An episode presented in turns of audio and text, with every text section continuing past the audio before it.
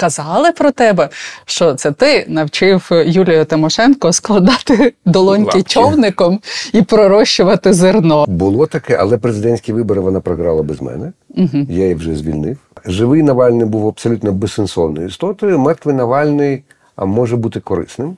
Всі оці от спроби, наприклад, реплейснути Льошу на Юлю, е, поміняти Навального Ну, на це, Навальну. Це, це міла, і вона така, ну, така з білим волоссям, така Дейенеріс, і всі чекають, що як дракони полетять. Класичне питання: What do you think about Навальний?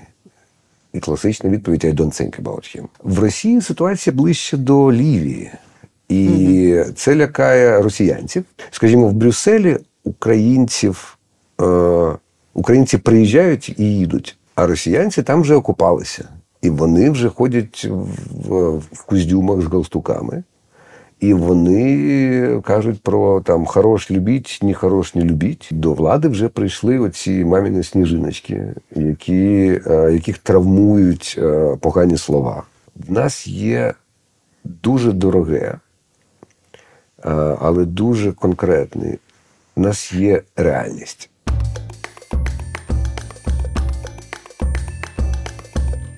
В цій серії мене цікавить, як Росія засмічує мізки західного світу, і е, що сіємо в тих самих мізках ми.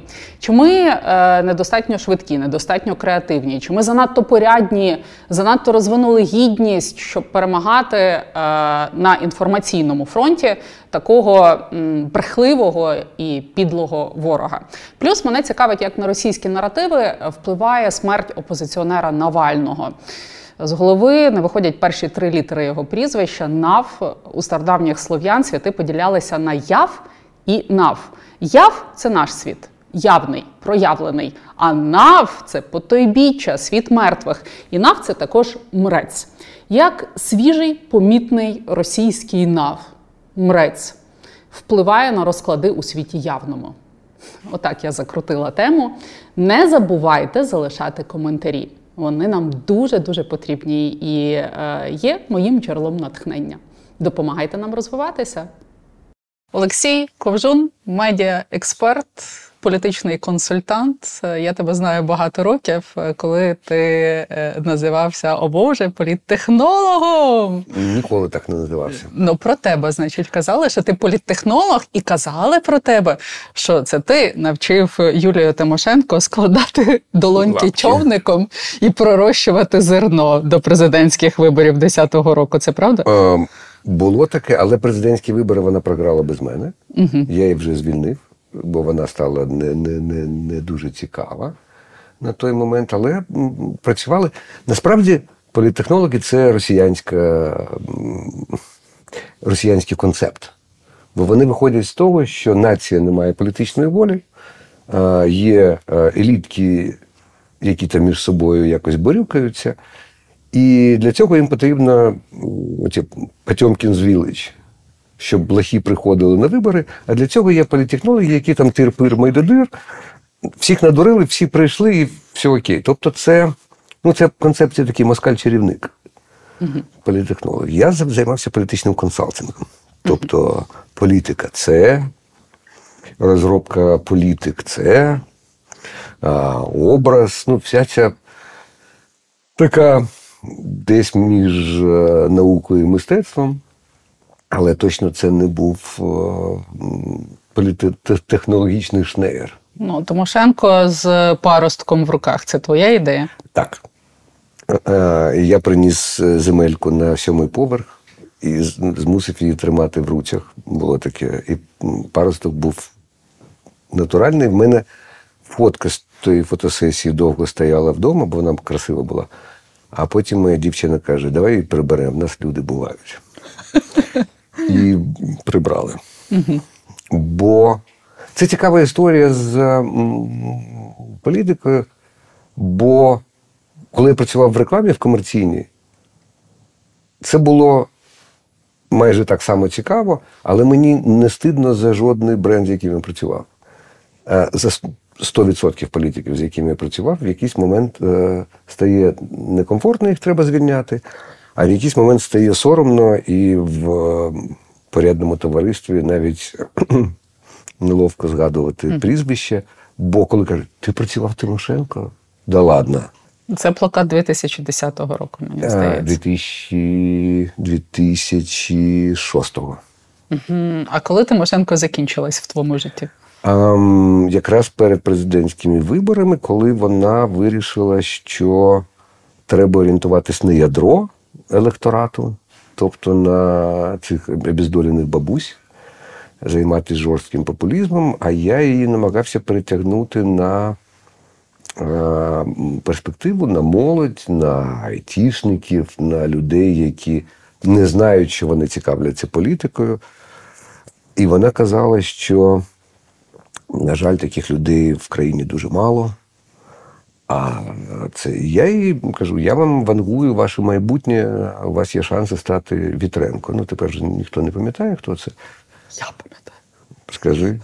А, І вона там ні-ні-ні. Ну і довелося її звільнити. І президентські вона програла вже без мене, там з жахом з Тігрюлі, з перебуд за Україну, з якимось. ну, То вже було без мене. А хто в тебе був після Тимошенко? Чи це секрет? Після Тимошенко. Після Тимошенко потім її посадили. І я пішов е, займатися просто доб... абстрактно добрими справами. Пішов в ЮНІСЕФ е, займатися е, йододефіцитом, вакцинацією, тобто іншими дуже проблемними на той момент страшенно політизованими історіями. А повернувся до всіляких політик вже, вже, вже, вже, вже в 14-му коли стало зрозуміло, що час диктує нам свою сувору волю, поїхав радником губернатора в Донецьк в березні, 4 березня 2014 року. Я приїхав, це благословенне місто. Далі було весело і страшно. Перед тим як я запитаю про твою програму на медіаплатформі ґрунт, е, ще уточню, політтехнологи це зло. Це синонім поганців, да. а політконсультанти вони бувають там як маги, білими, чорними, як сітхі і джедаї, наприклад. Ну, в принципі, ем, це як може бути е, чорний трансплантолог як то кажуть. Або ем, лікар, який робить не необхідні операції для того, щоб заробити.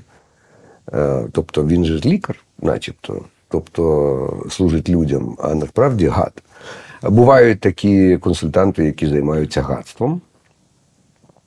Але в принципі це ну, це фах. Ну, є якийсь моральний кодекс політичного консультанта? А, не знаю. Ем, мені здається, взагалі, що я не можу вважати себе професіоналом, адже я не можу працювати з негідниками. І в цьому є. Ну, лікар не може відмовитись оперувати людину, яка, скажімо, б'є жінку. Бо це пацієнт, і він його оперує. Він давав гляд, клятву Гіппократа. Абсолютно. Щось там не обіцяв тому греку. Ем, це в мене десь з 2004 року, бо до того я е, відносився до політичного консалтингу як до рекламного медійного консалтингу. Тобто, ну, є бренд, і я підказую, як його, як його просувати. А потім я спіймав цей вірус, прийшов по святу на першому майдані і сприймаю все з точки зору, а що це для України. В мене була дуже смішна історія. Ми йшли з колегою о, Печерськом і зустріли його однокласника, який теж з Донецька, як і мій колега, і займається бізнесом. А що ти? І він каже: ми займаємося політичним консалтингом. І то так, е, бо у нього в голові це політика брудна справа і все таке інше. Я йому кажу, але в нас є свої принципи. Е, їх три. Вони дуже прості. Е, ми не працюємо з русньою. Ми не працюємо з тими, хто краде гроші з бюджету, і ми не працюємо з мудаками. І то я так А, ну класно. А потім подумав і каже: з людської точки зору я вас розумію, і поважаю, але як бізнес-модель, ну це ж повна дупа. Голодранці. Абсолютно, бо ви витоптали ну, 96% ринку не ваші. Ми так сумно кажемо 98, а друге каже 99. Але ситуація виправляється. І Україна проходить великий шлях насправді. Тобто русні в політиці вже не лишилось, бо так сталося. Людей, що крадуть гроші з бюджету, стає менше. А, І стає менше мудаків. Угу. Тобто, От. якщо раніше це було 98-99%, то зараз як? А, То зараз в цьому я сегменті? 95%. Ну, це вже прогрес. Це прогрес. Це прогрес. Це тобто прогрес. йдеться про особистий моральний ценз, Абсолютно. а не Абсолютно. професійний. Ну, завжди йдеться про особистий, насправді. Де ти, як ти себе. Бо є історія. Тебе ж теж, мабуть, були знайомі е, люди, які працювали на каналах Медведчука. І коли ти кажеш: Альо, що ти там робиш? А він тобі з викликом каже: в мене двоє дітей, кредит за квартиру, ти будеш моїх дітей годувати. Я просто відеоінженер. Або я просто. Я не в кадрі, я між Або крапельками. Я просто ведучий. Я просто мені дають тексти, я їх озвучую. І ем, я всім нагадував, що з часів Нюрнберзького трибуналу е, ця історія я просто виконував накази за відмазку не канає. Але, тобто, це все одно, що в тебе внутрішнє, бо. На яку сторону сили ти вибираєш працювати? Абсолютно. На чорну чи на білу? Це вибір. Це вибір. Угу.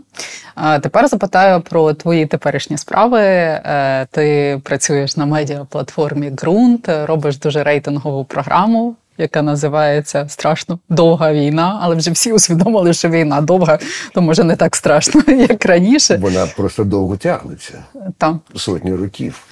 І мене страшенно дратує, коли люди кажуть: ну, якраз тоді війна почалася, і ми вже в березні, ти розумієш. Що для людини війна почалася 24 лютого, Угу, а не 14-го року. Да.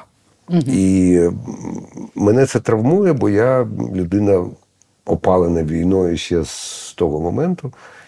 І ну, це дає певні переваги, певні, ну, більше втом, більш втомлений, але зато я не реагую після 2014 року, я не реагую на бабахи, тому що я точно знаю, що той бабах, який твій, ти не почуєш.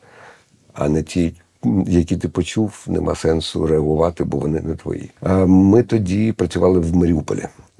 Це був серпень 14-го, коли йшла навала, і ми відбивали місто. І скільки ти витримав в такому режимі? А, Ну, скільки треба було? В умовах здавалося... бабахів, які не твої. Ну, це було десь десь місяць. Десь місяць. Е, це був дуже цікавий досвід. Угу коли ти розумієш, що а, ти можеш у себе в голові придумати все, що завгодно, а твій скафандрик, тобто тіло, воно живе своїм життям. І я коли їхав, ми під'їжджаємо до Маріка, і я чую бабахи, я себе з собою укладаю пакт, що я як самурай, який вважає себе вже мертвим, нічого поганого стати не може, тому він не боїться. Бо, скажімо, в японській мові ти не можеш сказати Я боюсь. Просто граматичні конструкції не дозволяють. Ти можеш сказати, вони бояться. Ну, як російською, ти не можеш сказати «Е, Я побідю, побіжду. Тобто ми побідім можна разом навалою, а один ні. І у японців так. Я з собою домовився, що я е, не буду перейматися. І в перший же день десь е, п'ять разів бігав в туалет, бо організм перехвилювався, і в нього була срачка. А в мене була обідка на організм, бо я ж домовився. Альо. І першу ніч я не спав, а потім якось організм війшов в наш пакт і не переймався. Угу. Ну, знаєш, мені досі не вдається свою сильну сторону, от е, силу волі, скажімо, натягнути на інші сфери, такі, які більш інтуїтивні. Тобто в мене виникають проблеми з безсонням, і я не можу собі наказати, типу, давай спи. Я можу не ходити в бомбосховище, я цим не пишаюся, але я можу не ходити. Тобто Дуже... і чорно жартувати з цього приводу, але на сонце ну, це, впливає це катастрофічно. Але зі сном е, є дуже простий, дуже проста техніка. Я і вам розкажу. Е, ти вкладаєшся, заплющуєш очі і починаєш дихати. Ну, всі ж люди дихають. І на видохі ти розслабляєш якісь м'язи а на наступному ще якісь. А на наступному ще я зараз рубанусь, а на наступному ще якісь. І ти будеш здивована, коли ти зрозумієш, скільки насправді м'язів в тебе напружено, коли ти вважаєш, що ти готова спати. А потім ніфіга собі. І от на, на цій думці ти засинаєш. Окей. Я виберу якусь твою програму і буду на ній засинати. Перед тим я її подивлюся два рази, щоб мене вже нічого там не дивувало і не викликало емоційної реакції. Насправді мені дуже подобається твій тембр голосу і твій темп викладу. Це таке, знаєш, монотонне забивання цвяхів в труну ще живого ворога. Поки що живого. Дякую. Власне, хочеться поговорити про російські наративи. Е, тобі ця тема теж близька, О, да. якщо орієнтуватися О, да. на твої програми. Е, ти вжив слово навала, російська навала. І це слово навала є в прізвищі Навальний. Так, а мені в цьому прізвищі найцікавіші перші три літери. От мене просто на цьому якось зациклило нав. От є світ яв і є світ нав. Яв це наш світ явний і проявлений, нав це потойбіччя. І нав так само це мрець в стародавніх слов'ян. Uh-huh, uh-huh. І от е, російська культура, яка насправді є некрофільською, е, російська культура, де є культ мертвих, отримала нового мерця відомого. Чи це щось змінює? Насправді, е, якщо дивитись е, з нашої точки зору, вона найбільш цікава, бо вона наша. Живий Навальний був абсолютно безсенсовною істотою. Мертвий Навальний може бути корисним. При тому, що мене, чесно скажу, неймовірно, я навіть не можу підібрати слово, не, не, не дратує, не бісить, не вибішує, а просто приводить до відчаю те, що для наших союзників. Ем, для Європи, для Америки. Смерть Навального стала більшим ударом, ніж е, загибель десятків тисяч українців, включаючи дітей. Ну, бо це війна, люди гинуть, а тут ой, Навального вбили, ой вей, який жах не може бути. І тепер ми всі, і всі зробили заяви. Це дратує. Але якщо ми правильно скористаємось е, моментом е, перетворення Навального на хорошого Навального, тобто, коли він уходить в ту навь, в ту хтонь, е, туди, де goodbye, ем, ми можемо з цього отримати якісь ніштяки. Ну, наприклад, є надія, що Захід не визнає вибори президентські. Бо Путін поставив себе на розтяжку бо він собі в Конституцію вніс наші землі і наших людей. Угу. І він там буде проводити вибори. І це порушує легітимність його виборів е, навіть формально. Ну, всі розуміють, що це каріда, цирк з коньми. Але формально ну, відбулися вибори, люди проголосували, хтось щось порахував, і начебто ура, ти знов е, Путін всія Русі. Але вибори на окупованих територіях ем, це така торпеда, що йде в цей красивий корабель, в цю класичну Потьомкінську деревню. І саме смерть Навального, яка поламала, е, принаймні частково, оцю ілюзію Заходу про те, що ем, є надія на внутрішні процеси в Росії, що призведуть до демократизації цієї території. Угу. Ну, тобто, як альтернатива Путіну? Е, Так, що Можливо. вони насправді вже написали про те, що е, Євросоюз нещодавно під, е, в тому числі під українським тиском, визнав, що е, після української перемоги має бути е, зміна режиму, що для них, ну, я впевнений, що вони дуже боялися, щоб це не прозвучало як імперське зазіхання. Але оскільки вони європейці, вони писали у прозорий та демократичний спосіб прямих виборів. Ну, ну тобто вони розглядали, фраза? напевно, західний світ Навального як людину, яку після там не просто, закінчення не війни можна посадити на місце а, президента. Абсолютно, бо він підходив і для Ніоконів, які е, зазвичай е, так, ми маємо робити справу. Класична історія це сукін син, але це наш сукін син. Е, хто там? О, Навальний. Супер, ми його розуміємо. А, Давайте за нього топити. І для е, неолібералів американських е, історія, а хто там? Ні, давайте на кого ставку, а хто там? І з їхніх опитувань найбільш пізнаваною фігурою, найбільш розкрученою фігурою. Давайте з ним працювати. Ну, Практично тобто, дисидент, мученик совісті. Абсолютно, така собі манділа mm. тамтешня. І з їх точки зору ем, сходили всі школи політичної думки, скажімо, американської, і вони на нього робили ставку, що було абсолютно ну, в тупу, абсолютно. Ну, це мене приводило страшенно бісили, коли ти розмовляєш з, з інтелектуалами, з моїми колегами, з журналістами, які в цьому працюють, і вони розглядали класичне питання: What do you think about Навальний? І класична відповідь I don't think about him. Ну, бо який сенс про нього думати? А тепер мертвий Навальний, е, він е, більш хороший, ніж живий, бо ми можемо щось отримати. Там його ця дружина, щось там бу угу. А навіть слово Україна один раз в промові згадала так мужньо. Ну. Майже не згадала, будьмо відверті. Один раз згадала. Угу.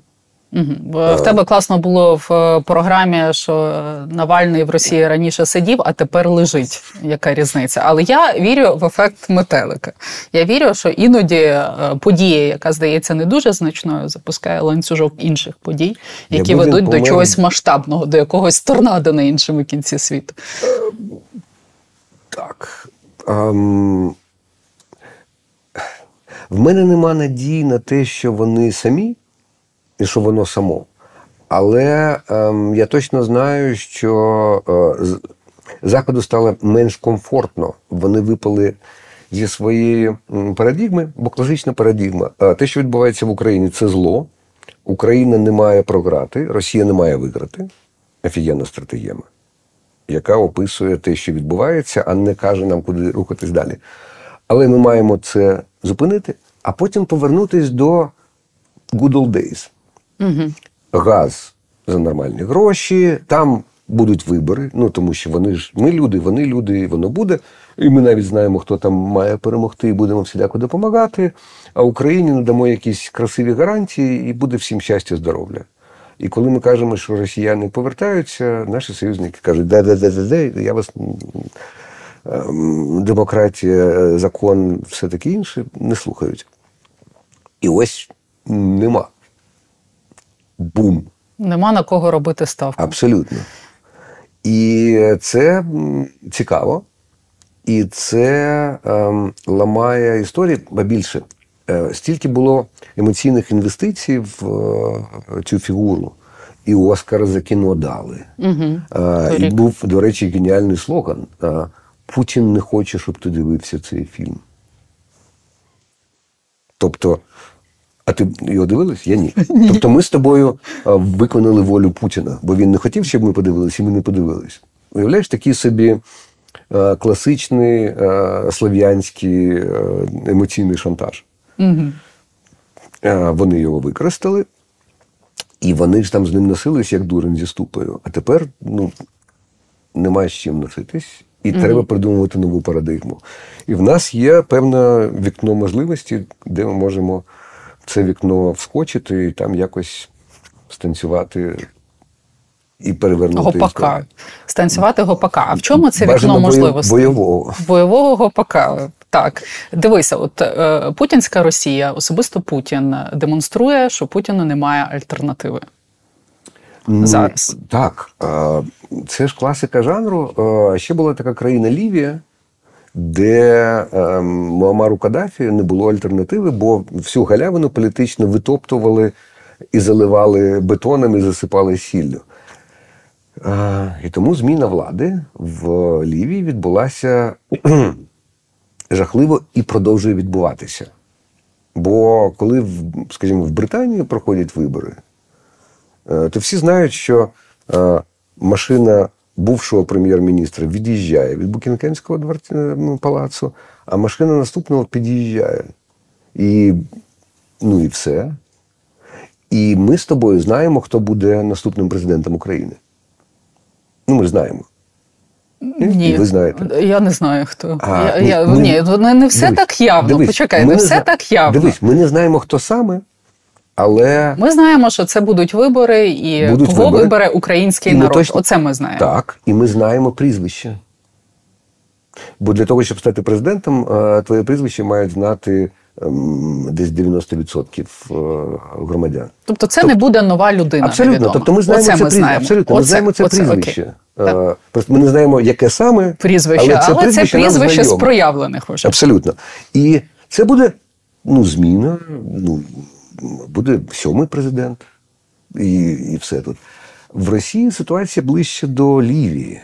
І це лякає росіянців, і це лякає наших союзників. Бо як ти знаєш, що це лякає росіянців? Яких Ем, росіянців ти маєш на увазі? всіх. Тих, які виїхали, чи тих, Це які лякає, залишаються? Насправді це лякає всіх росіянців, бо вже є люди, які е, народились за Путіна, виросли за Путіна Помруть за і померли, вже померли за Вже Путіна. померли.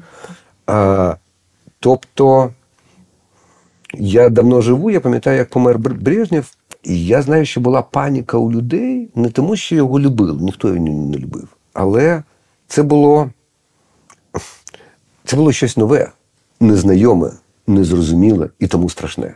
І воно лякало. І нове воно лякає. І е, ці всі історії, е, пам'ятаєш, була коли е, росіянці повірили, що Медведєв, е, він такий ліберальний. І коли він е, помінявся місцями, там навіть протести були, там з плакатиками люди виходили, там ух, такі масові, там тисячі людей. Прямо декілька тисяч людей на Москві вийшли, там бу-бу-бу, бо вони повірили в Медведєва. Що там щось буде по-іншому. Ну окей, дивися, зараз виходить так, що е, російській опозиції властива рання неприродня смерть. Залишається Путін у владі, і всі оці от спроби, наприклад, реплейснути Льошу на Юлю, е, поміняти Навального Ну, на це, Навальну. Це, це міло, і гендерний баланс знов таки, і вона така, ну, така з білим волоссям, така Дейенеріс, і всі чекають, що як дракони полетять. Красива картинка. Ну це нічого не міняє. Так і Навальний нічого не міняв. І не був він ніякої опозиції. Він був сиділець, який сидів. Е, опозиція це е, РДК, це Легіон Свободної Росії, е, і це дуже цікавий такий альтернативний центр легітимності е, з'їзд народних депутатів. Тобто люди, які колись кудись обиралися на Росії ще легітимно, вони збираються і думають про те, що буде далі. І те, що вони про це думають, це вже непогано. І є корисні росіяни, хороших не буває. Є корисні, які зі зброєю в руках поруч з нашими хлопцями і дівчатами воюють за, за нас. При тому, що вони воюють за свободу своєї країни, дай їм Боже здоров'я. Але ми знаємо, що вони воюють за нас. А ті, які в Європах е, на грантах е, різноманітних, це корисні росіяни чи ні? Ні. Вони е, не просто не корисні, вони є неймовірно шкідливими. Бо е, всілякі там мілови, які е, вирішують дуже важливі питання про заблоковані рахунки в банках, а візи, цей від на жительство, як воно там називається на Заході, вони є вкрай некорисними, тому що, скажімо, в Брюсселі українців, е, українці приїжджають і їдуть. Бо ті українці, які там живуть, які переміщені особи, вони е, працюють для того, щоб перечекати і повернутися. А росіянці там вже окупалися. І вони вже ходять в, в куздюмах з галстуками. І вони кажуть про там хорош любіть, ні хорош не любіть. І вони є е, голосом досить гучним. І вони ще покручі е, пишуть через кому про пострадавших від війни українців та росіян. Угу. І вони намагаються зайняти місто, е, місто жертви. Розмивають образ жертви, поширюючи Абсолютно. на тобто своїх. Тобто вони, І оскільки вони там присутні весь час, бо наші депутати там тут приїхали, там приїхали з ГО, але потім поїхали. А ті там живуть, вони там кучкуються, вони бачать там своє майбутнє, і вони там досить помітні. Завжди лізуть до трибуни. І завжди Тобто вони там. не можуть усвідомити, що ну, якщо ти проти війни, то сиди, можеш в першому ряду, можеш в останньому і слухай, що говорять е, постраждалі народи. Um, а їм же ж хочеться говорити і доносити свою правду. Слухати речі, вони не вміють. До речі, тут була абсолютно показова історія, яка не справила враження на наших союзників, на жаль, але вона дуже дуже показова про росіянців. Це почалося в Казахстані коли росіянці пішли під е, пам'ятник, ми знаємо, що в Казахстані також був свій голодомор, і там є пам'ятник жертвам. І росіяни е, наклеїли туди табличку з написом Навальний і почали приносити квіти.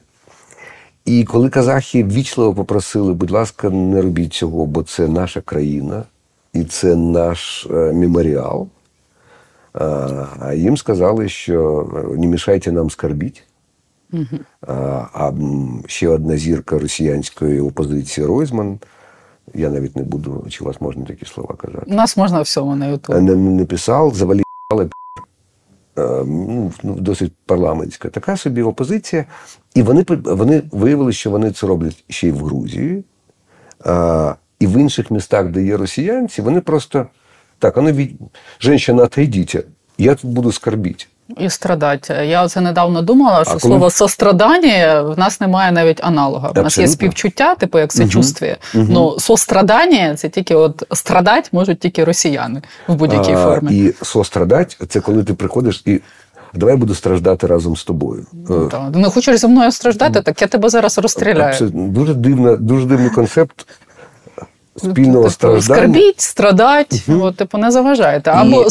сострадайте разом з нами, або факов. І вони е, під своє страждання вони е, фактично апропріюють е, місцеві, що там у вас, місне, нам надо. І навіть в своєму опозиційному стражданні вони являють ту саму імперську сутність, як і ті росіяни, що до нас приперлися зі зброєю в руках. Просто е, інший, інший прояв, але механізм і ментальний за цим та сама. Я іноді читаю е, російське ліберальне видання Медуза. Угу, яке Кремль таврує як іностранного агента. Е, читаю, як правило, після обстрілів, чи бува вони е, не замінять російська армія Росія на путінська армія. Мені дуже важливо, щоб вони називали речі своїми іменами. Поки що вони пишуть, що Росія обстріляла російська армія. Оце в них все є. Але я не до того. В них ем, була стаття на основі дослідження про те, що серед тих росіян, які виїхали за кордон, е, ростет індекс щастя. Що спочатку їх ковбасило перші місяці після початку повномасштабної повномасштабної війни, а через півтора року ну вони вже всі такі в щастя, вже перестали постити антивоєнні дописи в соцмережах. Жизнь вже, налажується. Жизнь налажується, і вони вже вірять в краще майбутнє своє особисто і Росії. Е, це те, що треба знати про несогласних. Абсолютно. Росії. Ем, мені це нагадує, знаєш, я якраз згадав е, панчлайн з старого анекдоту, коли мужик вирішив повіситись, бо життя якось ні. І він так вже зняв е, люстру, петлю приладив, залазить на табуретку і бачить, а там на шафі недопалок лежить.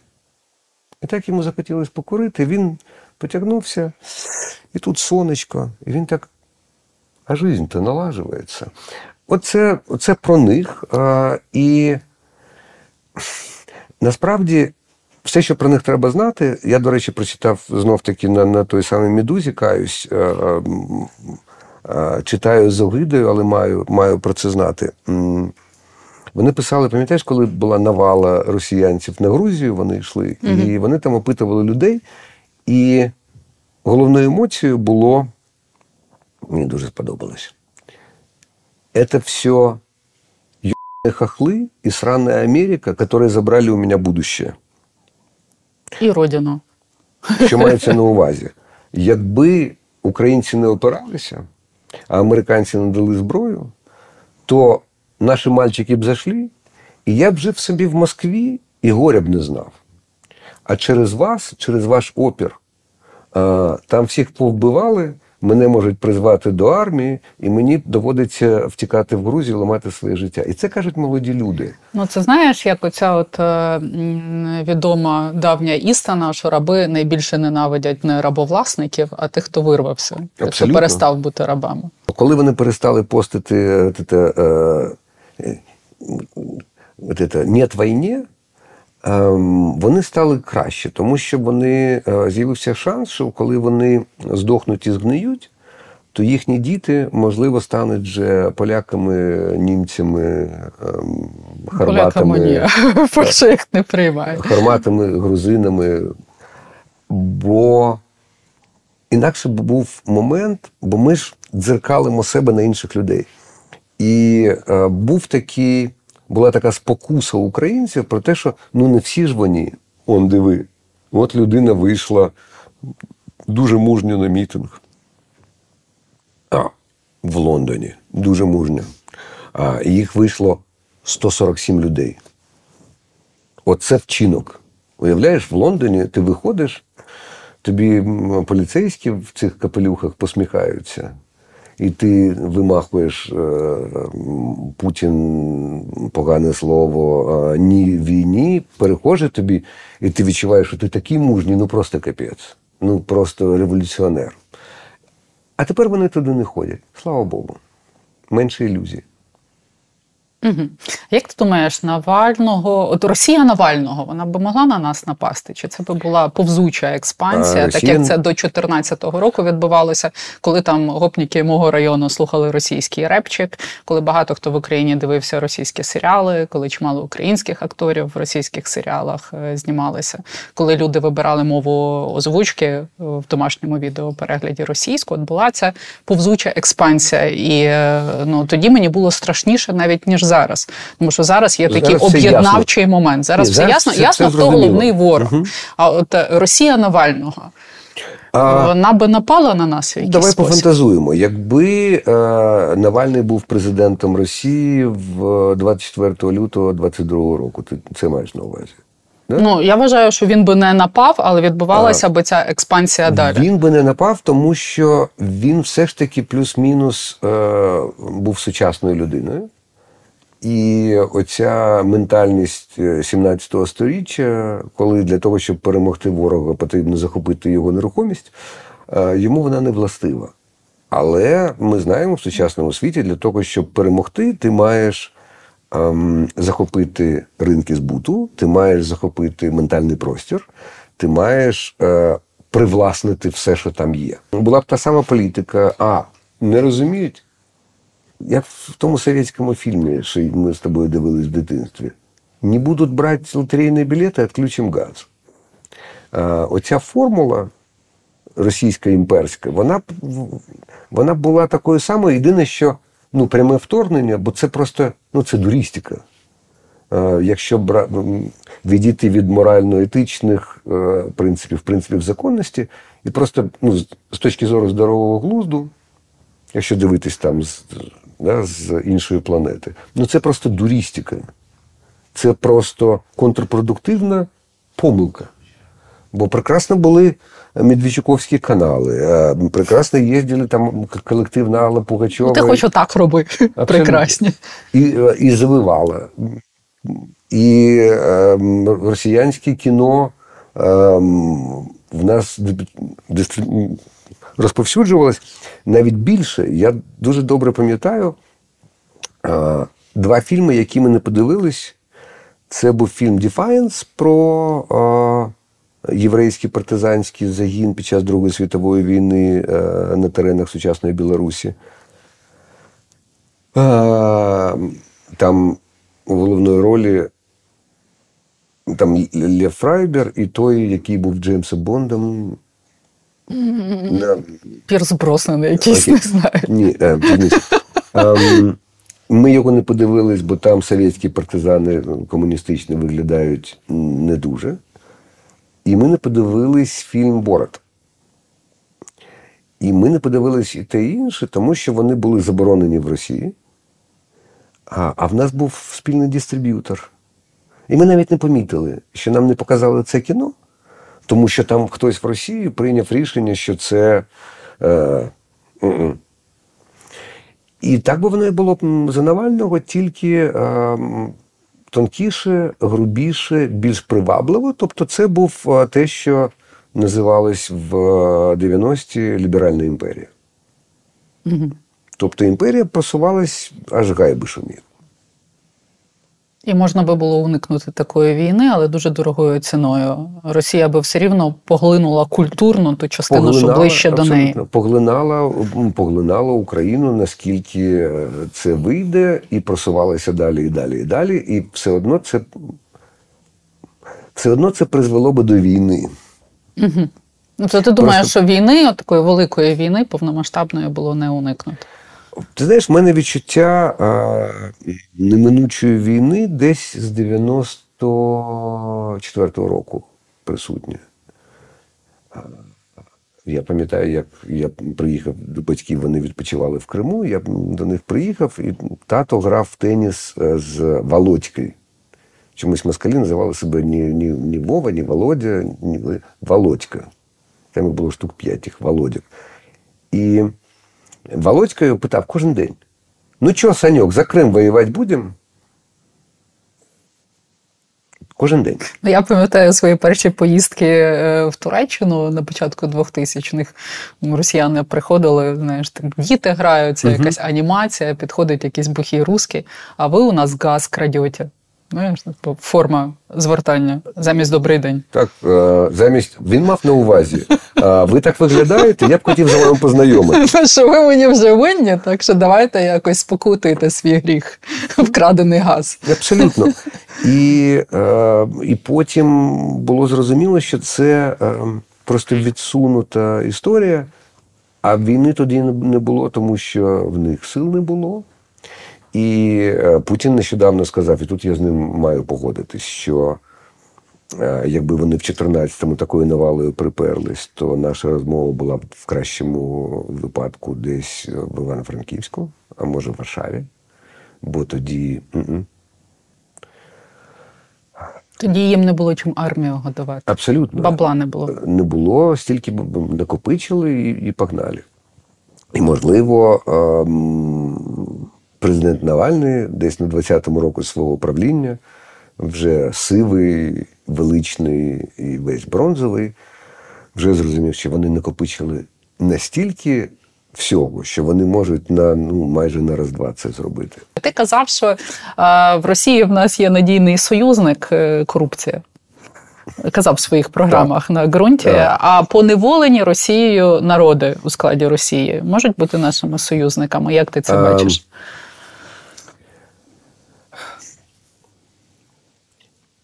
Я би не покладався на них, не покладав на них великих надій, але я розумію механізм, чому люди на це сподіваються. Тому що з чого виходять люди?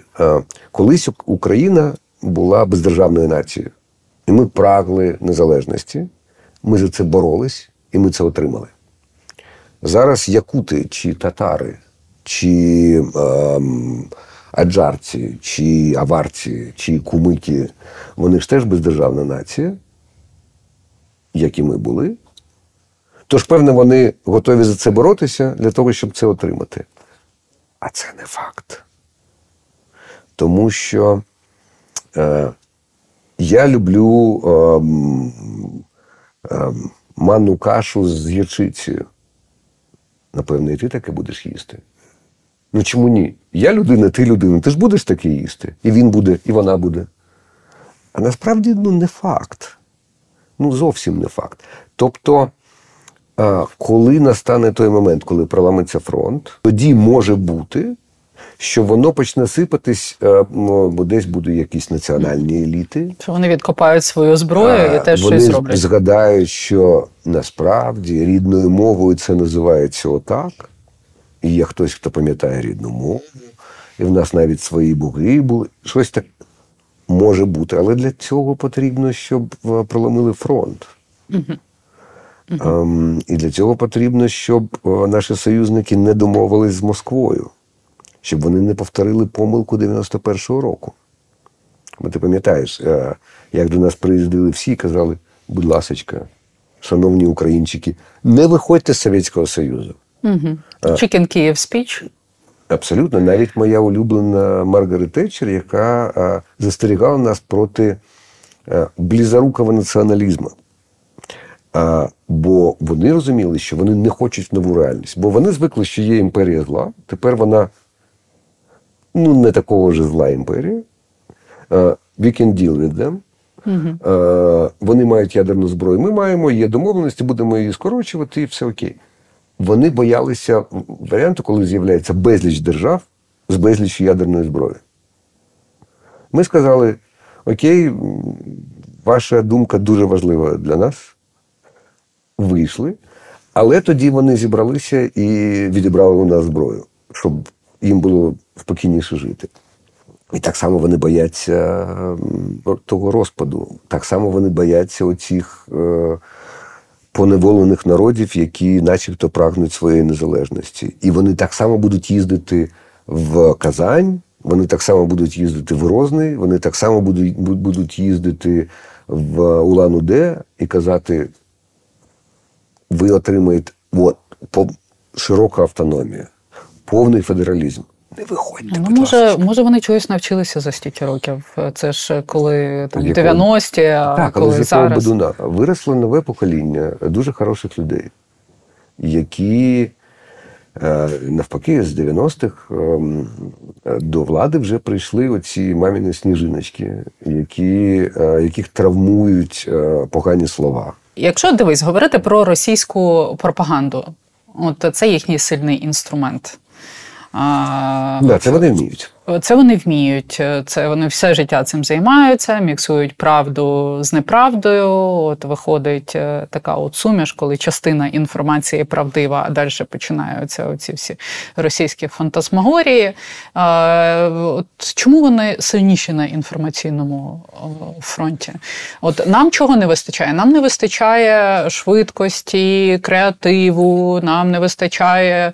Е, ми занадто порядні, ми занадто розвинули гідність гідність, щоб їх перемагати на інформаційному фронті. Чому так? Знаєш, е, ти знаєш, як англійською буде е, Потьомкінська деревня? Як? Потьомкін's Village. Так і буде. Так, так і буде. буде. Бо мова вона ж обслуговує потреби нації. І у британської, навіть якщо взяти широко е, нації британської цієї співдружності, не було потреби описувати щось, ну, оцю постанов, постановочну історію. Те, що на кримінальному сленгу називається дурілка картонна. А, Нема такого.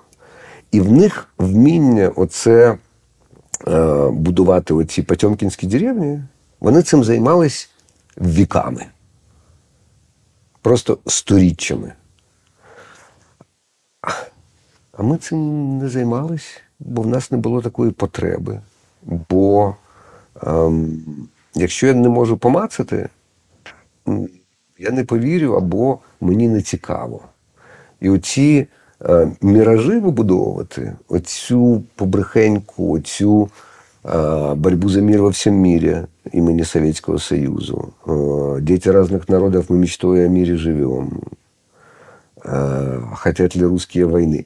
Ми цим не займалися ніколи. Ну зараз нам потрібно якось їх перемагати на інформаційному фронті.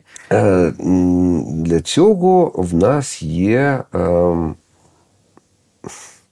в нас є дуже дороге, е, але дуже конкретне. У нас є реальність, і ми можемо відображати реальність. І це ламає просто російські наративи напроч. Бо зараз, мені здається, ми отримуємо вперше Оскара за 20 днів в Маріуполі. Це кіно, яке я відмовився дивитись. Моя дівчина пішла і кажу: слухай, я мав би сидіти поруч з тобою, тримати тебе за лапку, але я не можу це робити. І я зрозумів, що я був правий, тому що в неї їй було е, погано настільки дуже цікаво. В неї якісь дитячі хвороби, які в неї були. Якщо в неї в дитинстві боліла нога, вона в неї заболіла. Тобто на фізично, на фізіологічному рівні просто все порвалося. І коли таке таке кіно отримує Оскара, це означає, що його подивляться або принаймні про нього прочитає безліч людей. А, І ми не маємо виходити, боротись пропаганда проти пропаганди. Е, це нижче нашого рівня гідності. От мені здається, що ми не можемо себе так поводити, тому що ми все життя формували інший контр... образ себе, і росли, це... долали сходинки вгору. Так, от чого це, ми маємо падати до плінтуса е, зараз? Бо для того, щоб була е, ця битва двох якадзун, ми маємо мати принаймні такий самий досвід. А приходити на перестрілку з ножем. Е, це контрпродуктивно. Контрпродуктивно. Дивися, в мене є е, головні меседжі їхньої пропаганди, дослідження опори. Е, вона постійно це досліджує. Наша партнерка е, в інформаційній операції е, Кремля. Доброго дня, мене звати Анатолій Бондарчук. Я аналітик і працюю в громадянській мережі Опора.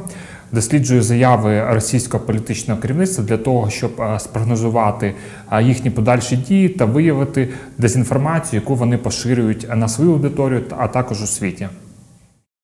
На початку року, перші місяці цього року, так е, головні моменти, які там розколоти єдність між владою і народом України, і працювати на зменшення західної допомоги угу. Україні. Плюс я читала статтю Washington Post, ну там аналіз угу. сотні кремлівських документів, європейська розвідка, це все забезпечила. Там чотири ключові цілі пропаганди е, путінської адміністрації: дискредитація нашого керівництва політично-військового, розкол наших еліт, е, деморалізація українського війська і дезорієнтація українського населення. Тобто вони все це роблять. Ми це бачимо. От Купа брехні, дипфейки почали з'являтися. Угу. Руські демонізують штучний інтелект, змушують його працювати поганим хлопцем на себе. І як ми можемо реальністю це все побити? Um... Ти знаєш, я подивився, нещодавно виклад, мені перекинули відео з українським прапорцем. Жінки під е, Авдіївкою покинуті на смерть. Там якісь фіфи з губами, очима, з декольтами в військовій формі, які кажуть: ні, ну це пі***. Жінки під Авдіївкою куди це годиться? І згідно з описом цього відео, це в Тіктоку, що е, нацистів з третьої штурмової вивели, бо вони будуть ще потрібні, а туди привели жіночий батальйон смертниць. І вони ображаються. Я дивлюсь, ну це істерика. Їх страшенно підводить, коли вони е, роблять ці наративи для нас, їх страшенно підводить те, що їм здається, що оскільки вони говорять російською, а ми розуміємо російську, що ми е, в ті самі слова вкладаємо ті самі ем, значення. А це не так. Це ем, у перекладачів це називається, я це російською читав, ложний друг переводчика. Моє улюблене це, знаєш, е, е, патетичний і пасетик.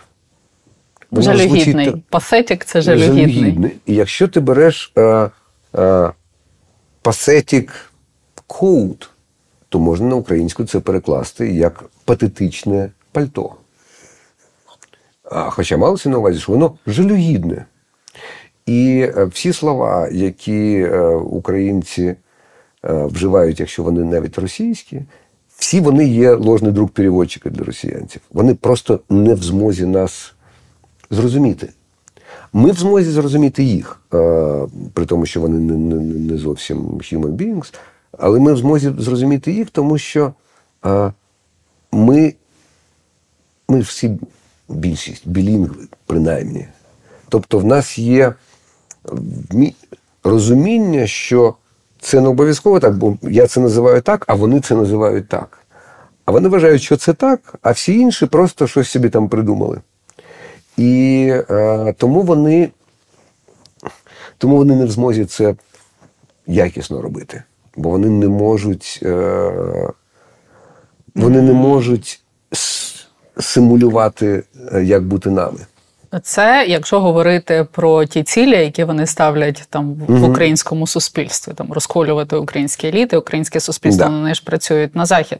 От якщо там, західні там... люди побачать е, в, з е, субтитрами оце відео, про яке ти говорив, про жінок з Авдіївки чи звідки, ось вони ж не зрозуміють, в чому прикол. Ем, на них працюють інші історії, і там нам важко насправді. Нам ем, треба, щоб на заході це не працювало. Ми собі тут в Україні, можливо, е, якось вже раду дамо. Тим більше, що ми визначилися, хто наш головний Дивись, ворог вони нарешті. Вони давно, оскільки вони ем, закривали собою всіх. Тобто, е, якщо ти почитаєш ремарка, то в нього немає Совєтського Союзу, в нього є Русланд.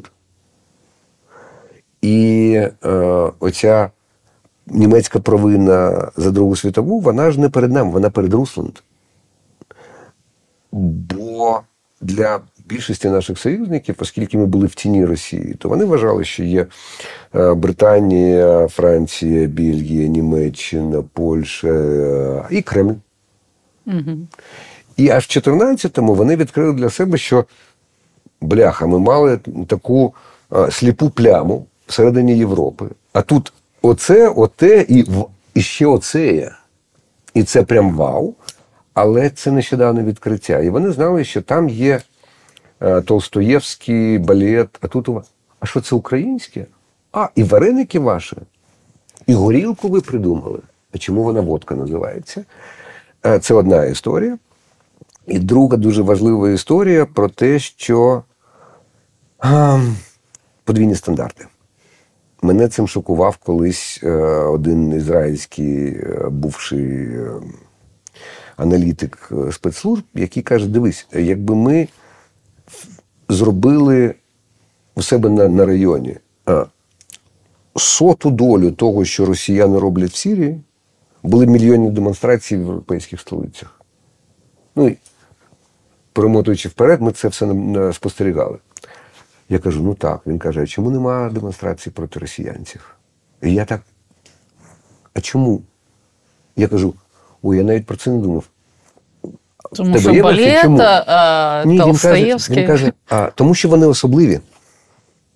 Їм а, ну, можна, ну, типу їм можна. А, Ні, не ж їм можна. А, Вони інфантерібль. А, ну так це ж. Вони хто? Інфантерібль. Що це означає? А, Жахлива дитина. Угу. І це загадкова душа, що описана у Толстоєвського, і це, ну. А до Ізраїля, каже він, інший інший спрос. Інші як питання. до дорослих. До Росії Абсолютно. як до жорстокої дитини, да. до всіх інших, як до да. responsible adults, відповідальних Абсолютно. дорослих. Абсолютно. І я знаю, що коли е, там хтось з західних цих е, типів е, переймався ой, а що там бідненький народ Палестини? І я їм кажу: а ти знаєш, скільки на цьому тижні вбили, якщо так переймаєшся бідненькими арабами? А знаєш, скільки в Сирії на цьому тижні вбили людей? Більше, ніж в тому секторі Газу живе. Ну, брешу. Більше, ніж там. Так, але ж, я кажу, але ж. Хімічні атаки в, в Сирії, що робили росіяни.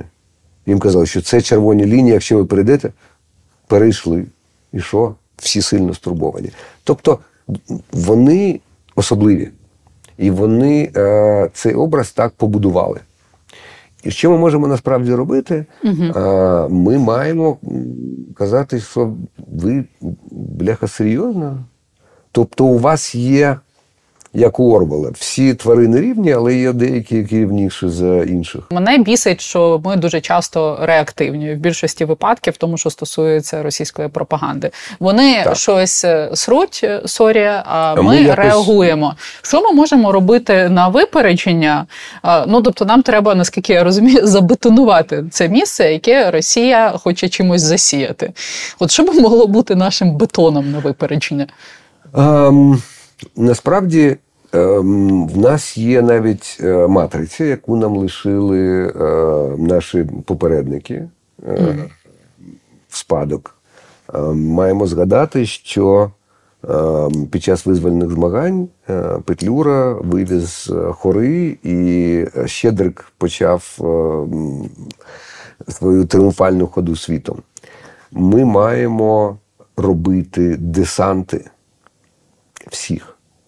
Ми маємо вивозити е, кіношників, художників, е, музикантів, е, істориків, філологів, письменників. Ми маємо заповнювати собою оці лакуни, бо світ з задоволенням виявляє, що там хтось живе, там цікаво і там цивілізація. Ну, бачиш, інформаційне поле теж не терпить порожнечі. Абсолютно. Відповідно, якщо вона утворюється у світі, де так багато російських кафедр в усіх університетах. Ось нам треба, якщо заповню, якщо утворюється порожнеча, її треба чимось заповнювати. Абсолютно. І ем, я і само собою воно не станеться. Це не мають станеться. бути наші зусилля. І має бути наш наш драйв і е, держави, і ясна річ громадянського суспільства було тут, як е, в 14-му з добровольчими загонами держава сама не вигребе. Е, ну, Це сумна історія про те, що на Мюнхенській безпековій конференції було 44 конгресмени американських і 4 українських депутати. І це ну, тотальний жах, бо для адвокації цього дуже замало. І оскільки держава не вигрібає, ми маємо е, пробити більшу ясність в виїзді за кордон. Або якщо ми не можемо випустити чоловіків, ми маємо просто наповнити Європу і Америку жінками. І ну, ті, які вже наповнили Європу і Америку, вони можуть бути, як зараз модно казати, агентами України. Вони теоретично можуть бути, але вони зайняті тим, що вони забезпечують сім'ю.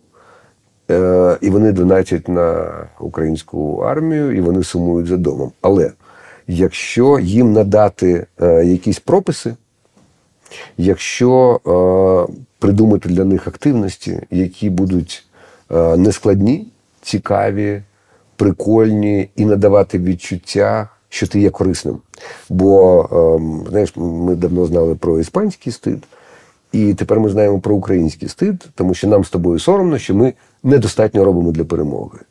І я був абсолютно шокований, коли дізнався, що у людей, які напередку, є стид, що вони мають змогу зараз поїхати прийняти душ і поспати там, а, інші а хлопці лишаються тут. І вони вважають, що коли вони їдуть приймати душ після 10 годин е, боєзіткнення, в них є відчуття провини, що вони недостатньо роблять для перемоги. І ем, оцей український стид ми маємо людям допомогти його перекрити. Е, це дуже корисно, це дуже важливо. Е, ти можеш це зробити, це дуже нескладно. Скачай це, відправ туди, е, запропонуй оце. Прочитай книжечку, ем, збери жінок. Тобто Ну, ну, якісь... тобто, це державна політика. Отут я сміюся на цьому словосполученні, і українська еліта. Тобто, всі відомі українці, українські патріоти, проявлені в інформаційному просторі, мають доносити всі меседжі. Правильно Очолити це а також, кожен на своєму рівні. А також кожен з людей, який має вільні 30 хвилин на тиждень. І я не не дуже вірю. На жаль, в нас, на жаль, і на щастя. В нас, на жаль, в нас держава відстає, але на щастя, в нас дуже доросле громадянське суспільство, яке набагато доросліше, ніж держава, яку ми маємо сьогодні. І важливо, що частина держави це усвідомлює. І тут громадянське суспільство має підставити плече і сісти і розробити методики, що може зробити українка мати двох дітей, яка живе в е, Німеччині і працює на півтори роботи і має годину 30 вільного часу на тиждень. Окей, що може зробити людина, яка ем, їде на е, конференцію або на якийсь там кінофестиваль? Е, туди, туди, туди. І що може зробити ще для нашої перемоги, для просування українського наративу? Ем, тобто не на всіх рівнях, угу. Для всіх. О, ти Оце його, ти ото його, а ти о, ти можеш ще оте і оте зробити. А як ти вважаєш на спільних майданчиках з рускими, е, поки війна принаймні не закінчилася, ми не можемо собі дозволити з'являтися? Ну, за якщо це змагання по ножовому бою, наприклад, е, з е, реальними лезами, то можемо. Угу. Так, принаймні до закінчення війни, до вибачень всіляких Ні, ми маємо сплати репарацій. А, так, Ні. вони мають е, визнати. Вибачитись? Або вибачитись і сплатити, і каятись. А, І мені байдуже, чи вони самі це усвідомлять, чи їх е, світ е, нагне це усвідомити, мені байдуже. Але я хочу, щоб вони страждали і каялись. Ну, хоч і показово, щирість мене не, не обходить. Ну, Але... Я думаю, я думаю, вони більше підуть в особисте страждання, як вони вже не раз робили ну, в історії. Тобто, якщо це некрофільська культура і культ мертвих, то вони будуть оплакувати ту імперію, якої більше немає, і на цьому сконцентрують свої ми переживання. Можемо, оце ми не можемо дозволити, бо від цього виростає ресентимент, а від угу. цього виростає бажання нової агресії. А. Тобто, ми маємо перемкнути, якщо хочете е, плакати за мертвими плакайте за е, тим майбутнім, яке у вас відібрали, е, оскільки ваші мальчики е, були доїдені свинями. А могло бути таке красиве майбутнє. От про це думайте. Не думайте про імперію. Ну, це треба дуже сильно міняти мозги. Я думаю, що взагалі російський оцей ну, типаж він не здатний оплакувати Телік. майбутнє. Телік. Телік. Якщо їм включити телек не цей, а інший, угу. за 10 років ситуація зміниться кардинально. Угу. Угу. Ну, твій цикл програм на ґрунті називається Довга війна. Е, переломного моменту так виглядає, ще немає, хоча ти ніколи не знаєш.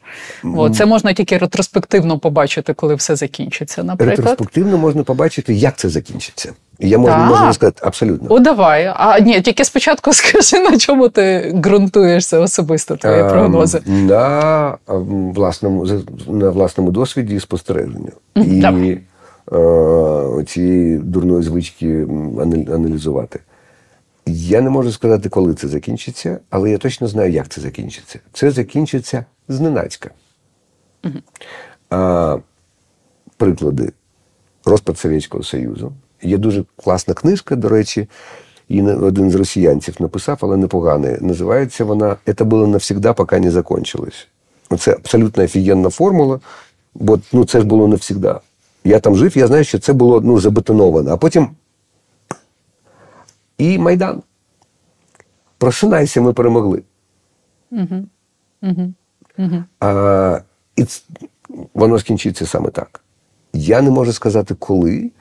Але в мене є відчуття, що оці історії ой, там 5-10 років. Ні. Ні. Ми побачимо це набагато скорше. Я не можу сказати, коли, бо в мене цей кришталевий шар десь закотився і лежить там десь в пилюці під диваном. Але це точно буде зненацько. Тобто і це ти, точно буде неочікувано. Ти адапт, е, адепт церкви Чорного Лебедя. Так. Який несподівано прилетить, і все так бах і розпогодиться. І смаженого півня, який як несподівано прилетить і клюне в дупу. Абсолютно. Ну, мені більше подобається ефект е, метелика. Що якась подія, яка виглядає як незначна, запускає ланцюжок інших подій, Абсолютно. які приводять Але до розвалу. В чому прикол ефекту метелика? що ти ж не можеш сказати, о, це той метелик.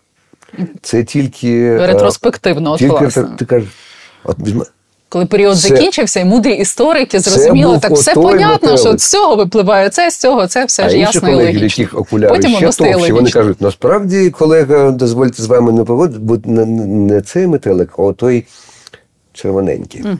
Ну, В 5-10 років е, війни Абсолютно. ти не віриш. Ти не віриш в 5-10 Ні. років війни. Ні. Ти вважаєш, що це станеться раптово, і ну І просто не, не, не можна цього очікувати. Взагалі, знаєш, типу, надія це така штука е, пасивна. Надійся Знаєш, на- от на- я не люблю надії, е, ну то як концепту, тому що вона пасивна. Ну, от я люблю більше віру. Ти віриш в перемогу і діяльну любов. Любов завжди діяльна. Ти щось для цього робиш. Тобі здається, що недостатньо, але ти щось для цього робиш. Але, але принаймні щось. Е, Абсолютно згодний. Я не дуже, не дуже вірю навіть в віру. Я вірю в дію, е, яка промовиста. І найкраща комунікація це завжди дія. Бо якщо я тобі подарував квіти, я можу навіть нічого не казати, ти розумієш, що я тобі щось таке тепле сказав. Або якщо ти дала мені попиті, то е, я розумію, що, мабуть, щось не так. Е, І я вірю от в промовисті дії е, більше, ніж в. На жаль, віра теж е, пасивна. Оце вірю в ЗСУ. Це означає, що я там в мене тут е, така іконка, тут така іконка, я в них дуже вірю. Е, треба щось робити. Це важливо. Це ти про культурний фронт, інформаційний фронт. а в тому числі економічний. Я, до речі, ем, прийнято реготати щодо економічного фронту. Я пам'ятаю, як ми з Азовом в 2014 році зробили е, документальне відео, е, яке називалося Кожного свій фронт. А ти дружиш з Азовом і з Да Вінчі. Так, Е, так, Е, я собі придумав, я собі придумав конфлікт інтересів, тому що у тих рекрутинг, і у тих рекрутинг, і я. А оскільки і там, і там потрібні дуже специфічні люди, то я розумію, що в мене. Але Ну, я окей, ти з Азовом. зізнався- Давай, я тебе перебила, Да. ти з Азовом. Ми з, з Азовом зробили штуку під назвою Кожного свій фронт, де історія була про те, що не, не має кожен бігати з автоматом. І е, на той момент мене на цю штуку не наштовхнуло. Я розмовляв з Жені Степаненко, який, е, крім того, що снайпер, він ще актор і режисер, і він е, сокрушався, що його приятель, який офігенний відеоінженер, каже, із нього вийшов дуже посередній стрілок. Краще б займався своєю справою, він був, був би там більш корисний. І ми якраз на цьому, бо тут є дядько, який, в якого золоті руки, він офігенно ремонтує машини. А тут жіночка з е, легендарної столовки Азова в Урзуфі, для якої всі вони її хлопчики. І вона дуже смачно готувала. Просто фантастика. А тут є люди, які збирають гроші. А тут, тобто, е, ти можеш бути корисним там, де ти є. І навіть може бути, що, скажімо, ми з тобою більш корисні тут, ніж е, е, в окопі, доки не прийшла пора, бо я знаю, що може бути таке. Якщо, не дай Боже, то і нам доведеться Я не але відкидаю бажано- для себе такої абсолютно, але бажано е, на, на дальніх подступах, не тут, бо е, захід е, якихось частин в моє місто це для мене було важкою травмою. Ем, але я вважаю, що ми маємо бути корисними кожну хвилину, коли ми займаємося своїми справами, коли ми забираємо дітей зі школи, коли ми їдемо в транспорті, коли ми е, працюємо на роботі, е, коли ми обираємо культурний продукт для розваг. Ну, ми маємо бути корисними весь час. А е, як тобі здається, от е, захід е, починає от в глибинному такому значенні прокидатися по відношенню до Росії? А, Це дуже повільний був процес на повільний початку, і він, Він зараз- залишається повільним. Але Він скільки зараз потрібно, щоб Захід Але зрозумів? От мені дуже сподобалася цитата в The Economist. Найкраща відповідь Путіну озброїти українців. Угу. От в тій ситуації, яка в Росії зараз, типу, вбили цього Навального. Найкраща відповідь Путіну озброїти українців. Скільки потрібно заходу, е, заходу, щоб це зрозуміти, щоб вкласти нарешті по повній в нашу перемогу? Е, Як то кажуть, млини Господа нашого е, повільно, але вірно. Е, коли ми думаємо про європейську, особливо європейську чи американську політику, треба думати про геологічний час, тобто тектонічні плити, які йдуть зараз. Це займає час, але там велика інерція, і вона невідворотня.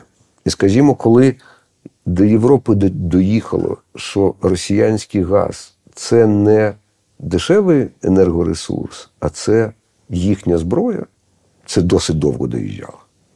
Але відколи доїхало, е, на цьому е, Газпром почав е, втрачати капіталізацію. Ну так, але він переорієнтувався на інші ринки.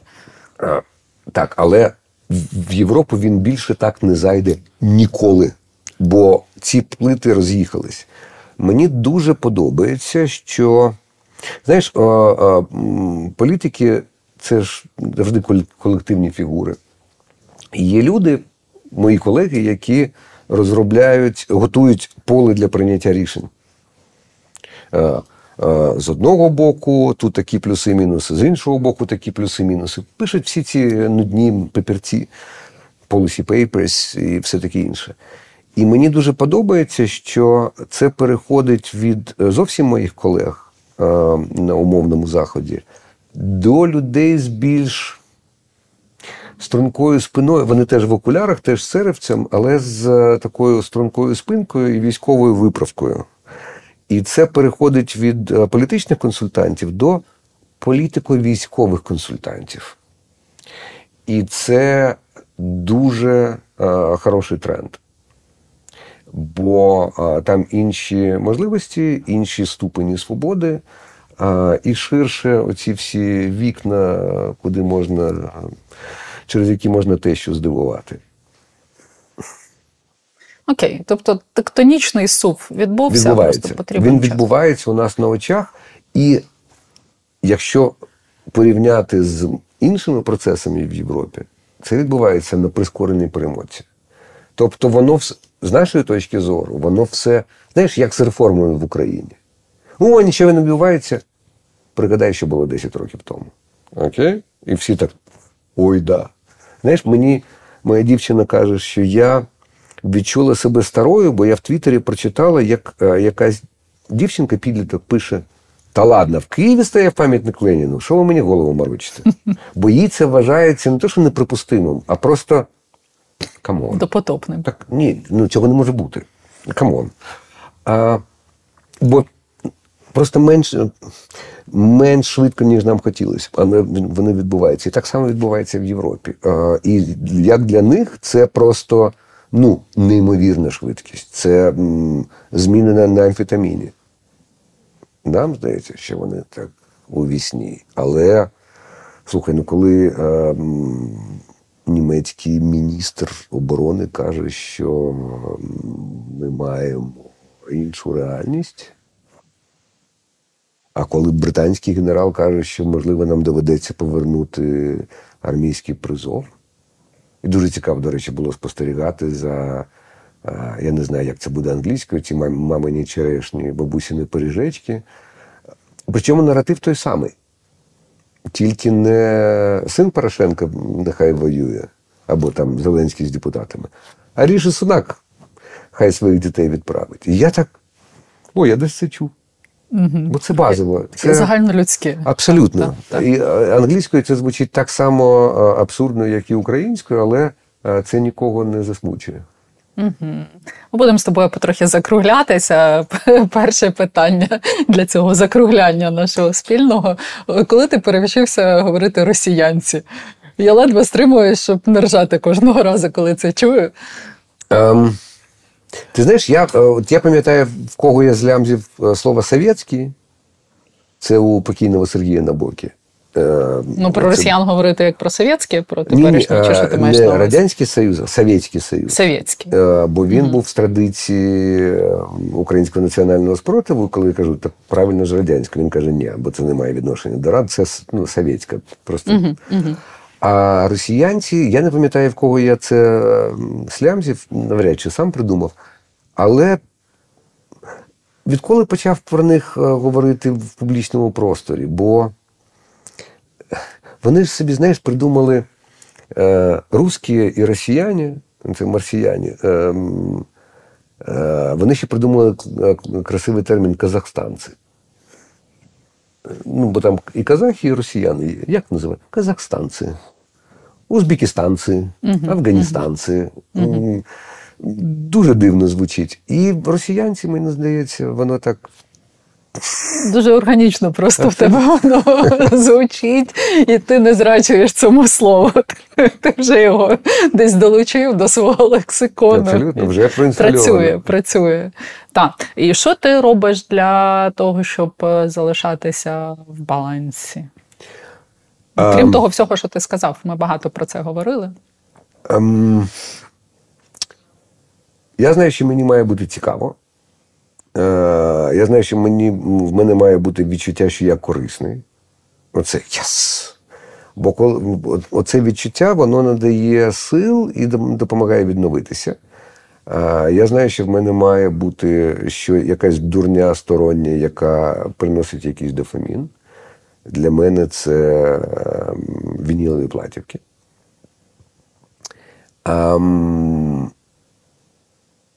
Я знаю, що мені важливо когось підтримувати. Коли ти когось підтримуєш, е, то ти проговорюєш підтримуючі слова, які ти сам чуєш. Тобто.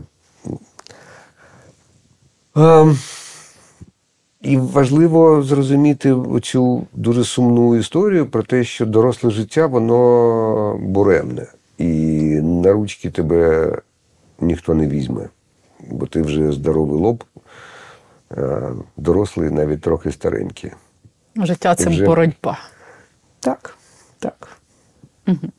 І е, зовсім вже закільцьовуючи тему про наративи, е, головний кремлівський наратив Росії, і зрештою, це так само наратив російської опозиції, це спільний між ними. Росія непереможна, Росію неможливо перемогти. Який наш головний наратив? Е, ха-ха-ха.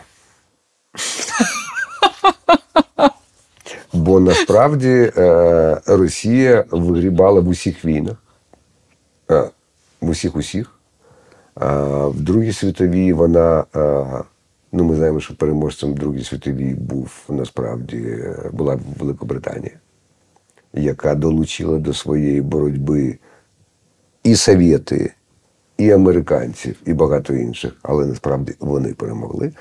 Але мені дуже сподобалось колись в Київці я купив у Львові е, якусь настоянку, е, і там була, був напис такий, як тост.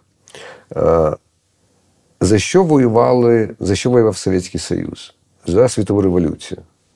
Де вони? Нема. За що воювала, за що воював Третій Райх? За тисячолітній райх. Де він? Нема. За що воювала Українська повстанська армія? За незалежну Україну. Вип'ємо за переможців Другій світовій. Класно. Ну, відповідно, наш наратив е, Україна це добро, а добро завжди переможе. Абсолютно, ми приречені на перемогу. Самим ходом історії і вся інерція Всесвіту на нашому боці. І це питання, на жаль, це питання ціни. Е, це ем, життя, час і перспективи. У мене є е, персональна історія ем, е, про британців.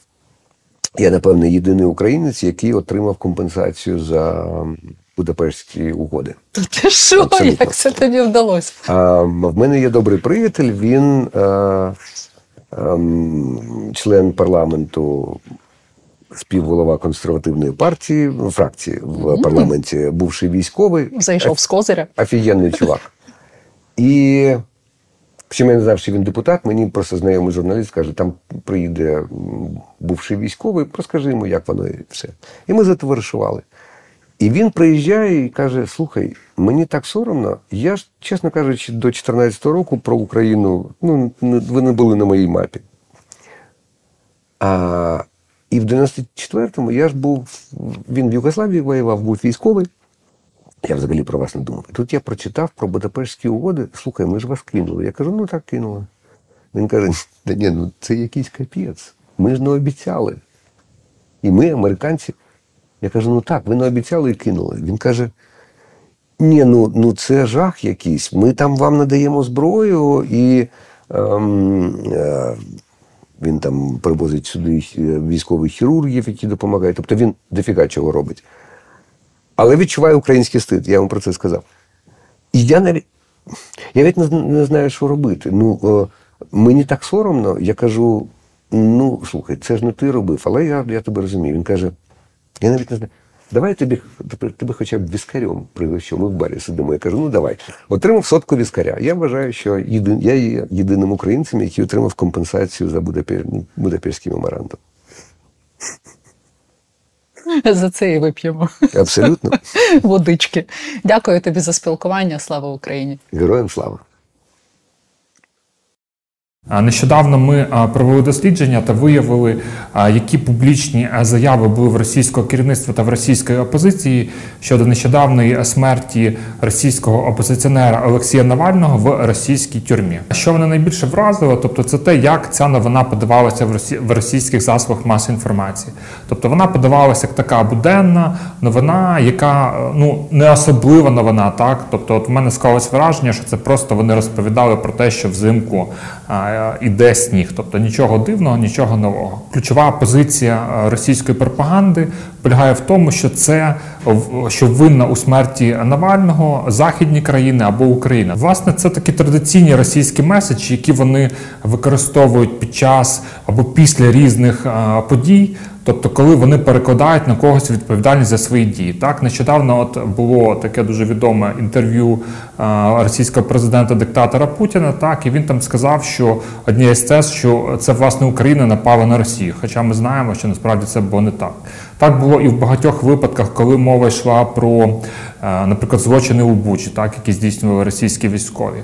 Також мова йде про багато випадків атак російських ракет по цивільній інфраструктурі, так коли загинуло дуже багато людей. Вони завжди е, намагаються переконати. Світ так, що це не вони, що це нібито Україна сама там атакує свої, е, своїх мешканців. Так, а так працює їхня пропаганда. Вони намагаються створити таку альтернативну реальність і е, змусити повірити світ в свою брехню. Позиція російських е, опозиціонерів вона відрізняється від офіційної позиції російської пропаганди. Е, опозиція фактично назвала винним в вбивстві Олексія Навального Путіна та його режим. Так, єдине, що власне мене. Дивує особисто те, що в цих публічних заявах вони заклик... тобто вони роблять публічні заяви, дають оцінку цим подіям, і знову ж таки ми знаємо, що в Росії мають відбутися вибори у березні президента. І власне російська опозиція вона не закликає бойкотувати своїх виборців, своїх прихильників ці вибори. Нагадаємо, що до цих на цих виборах не буде жодної конкуренції, по суті, не буде опозиції, і фактично ці е, вибори вони допомагають. Фактично режиму, який вбиває опозицію, який ув'язнює опозицію, який змушує опозицію тікати за кордон, він фактично легітимізує, тобто він надає можливість їм надалі залишатися при владі. А цим самим е, опозиція, яка не закликає бойкотувати вибор, вона дає зелене світло російському режиму на продовження агресії проти України. Ну мені здається, що це насправді дуже дивна і неконструктивна позиція.